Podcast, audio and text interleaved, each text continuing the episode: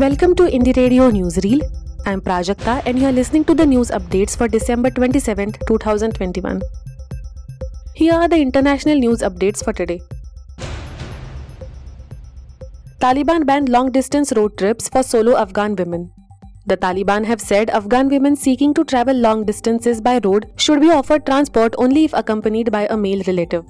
The directive, issued on Sunday, is the latest curb on women's rights since the Islamist group seized power in August. The majority of secondary schools remain shut for girls, while most women have been banned from working. Extra vaccine mandates come into force in New York City. New COVID nineteen vaccine requirements have come into force in New York City as infections continue to surge. Children aged twelve and over are required to show proof of full vaccination to access indoor dining areas and many extracurricular school activities. A vaccine mandate is also being introduced for private sector workers in a first in the U S. Venezuelan president says country's economic recovery is underway. President Nicolas Maduro highlighted the gradual recovery of Venezuelan economy amid U S sanctions against the country. twenty twenty-one has been the year of economic recovery since the economic war began. Despite the U S criminal sanctions, the production of food, goods, and services grows. Domestic industries and trade also increase, which has a great impact on people, he said. Maduro reiterated that Venezuelan history is synonymous with liberation and resistance in the face of colonial attacks. Israel tests fourth COVID nineteen vaccine dose. An Israeli hospital administered fourth COVID nineteen vaccine doses on Monday to a test group as the country considers approving the measure for vulnerable populations in a bid to outpace a surge of infections fueled by the Omicron variant. The Sheba Medical Center study in Ramat Gan outside Tel Aviv will zero in on efficacy of the vaccine in producing antibodies and safety. The one hundred fifty subjects are all medical staff. A health ministry expert panel last week recommended that Israel become the first country to offer a fourth vaccine dose, also known as a second booster, to those aged over sixty, those suffering from compromised immune systems, and medical workers. Heavy rains displace thousands in northeast Brazil. More than eleven thousand people have been displaced in the Brazilian state of Bahia due to flooding. Authorities scrambled on Saturday to provide relief to residents without alternate housing. The heavy rains have killed seventeen people since November, including the latest deaths on Thursday, the state's Civil Protection Agency said. A total of four thousand one hundred eighty-five people were seeking shelter, according to the data released by the agency on Friday after the rain struck nineteen cities particularly hard. Now to the national news stories. Niti Aayog says Kerala best state on health parameters, Uttar Pradesh worst. Kerala has again emerged as the top performer in terms of overall health performance among larger states, while Uttar Pradesh is the worst, according to the fourth health index launched by Niti Aayog. The fourth round of health index took into account the period of two thousand nineteen to twenty.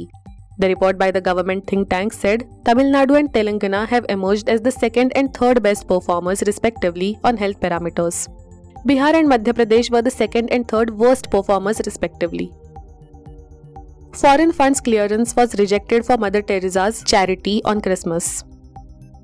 Mother Teresa's organization, the Missionaries of Charity, now finds itself stranded after the government rejected the request from the charity to receive funds from donors abroad on Saturday, which was Christmas Day. To use these funds, non-profits need clearance under the Foreign Contributors Regulation Act, that is F C R A, but Mother Teresa's charity says their request to renew the license was rejected.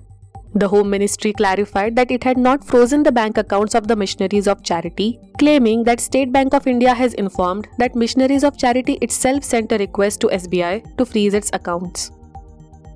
Big cities will be first to get five G in two thousand twenty-two. Metros and big cities including Gurugram, Bengaluru, Kolkata, Mumbai, Delhi, Ahmedabad, Hyderabad and Pune will be the first places to get five G services next year. This was declared in an official statement by the Department of Telecommunications, that is D O T. The government plans to hold spectrum auctions for five G in March-April twenty twenty-two. Centre asks poll-bound states to ramp up vaccination, increase testing. Vaccination for coronavirus should be ramped up in states where elections will be held early next year, the government said today. There should be strict enforcement of COVID-appropriate behavior and testing should be exponentially accelerated to curb the sudden surge of virus, it added. It comes amid courts' demand that the election be pushed back in view of the threat from the highly contagious Omicron variant. The centre has advised ramping up vaccination through district-wise weekly plan with daily review. twelve-year-old rape survivor in Mumbai allowed to abort after twenty-week limit. The Bombay High Court today permitted a twelve-year-old rape and sexual assault survivor to medically terminate her pregnancy, which was a result of the assault, despite the pregnancy being beyond the permissible twenty-week limit and the fetus having only minor abnormalities. A vacation bench of Justices S J Kathawala and Abhay Ahuja took note of the mental anguish and trauma the girl will have to undergo if forced to continue the pregnancy for a full term. It also cited an April twenty nineteen order passed by another Bombay High Court bench, which had held that if a pregnancy posed injury to a woman's mental health, forcing her to continue with it will be a breach of her fundamental right to life. Thank you for listening to Indie Radio Newsreel.